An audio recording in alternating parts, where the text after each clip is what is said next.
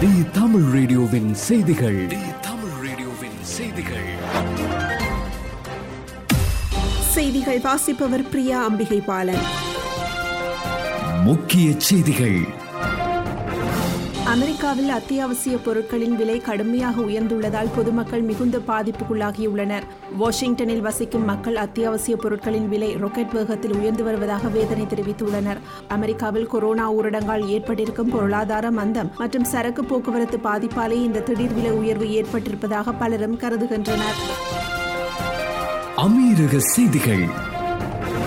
அமீரகத்தில் கொரோனாவிற்கான தடுப்பூசியானது சிறுவர்களுக்கு அளிக்கப்பட்டு வரும் நிலையில் அபுதாபியில் மூன்று முதல் பதினாறு வயது வரையிலான சிறுவர்களுக்கு கொரோனா தடுப்பூசிகளை வழங்கும் புதிய சுகாதார மையம் தொடங்கப்பட்டுள்ளது.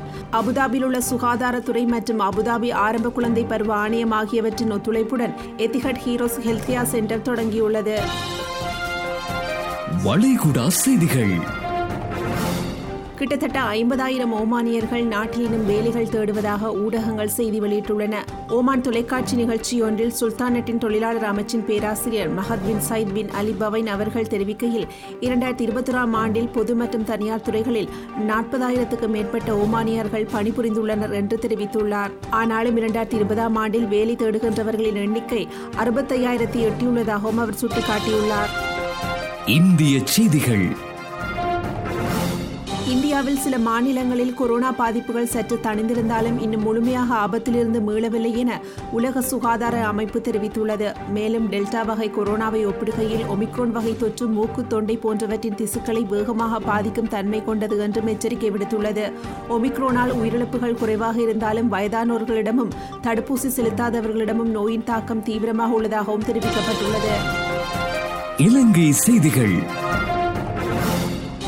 இலங்கையில் சட்டவிரோதமாக இறக்குமதி செய்யப்பட்ட பதினாறாயிரம் கிலோ பீட்ரூட் தொகை சுங்கப்பிரிவால் கைப்பற்றப்பட்டுள்ளது. உருளைக்கிழங்கு இறக்குமதி என கூறிய குறித்த பீட்ரூட் தொகை நாட்டுக்கு கொண்டுவரப்பட்டுள்ளது இதன் பெறுமதி இலங்கை ரூபாயில் முப்பது லட்சம் என சுங்க திணைக்களத்தின் ஊடக பேச்சாளர் சுதந்திர சில்வா தெரிவித்துள்ளார்.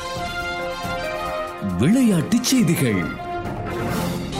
கிராண்ட் ஸ்லாம் என்ற உயரிய அந்தஸ்து பெற்ற ஆஸ்திரேலிய ஓபன் டென்னிஸ் போட்டி மெல்பர்னில் நடந்து வருகின்றது. இந்த டென்னிஸ் தொடரின் பெண்கள் ஒற்றையர் பிரிவில் ஆஷ்லி பாட்டி சாம்பியன் பட்டத்தை வென்றுள்ளார். பெண்கள் ஒற்றையர் பிரிவில் நேற்று நடைபெற்ற இறுதி ஆட்டத்தில் நம்பர் ஒன் வீராங்கனையான ஆஸ்திரேலியாவின் ஆஷ்லி பாட்லி அமெரிக்காவின் டெலிலே காலின்ஸை எதிர்கொண்டார்.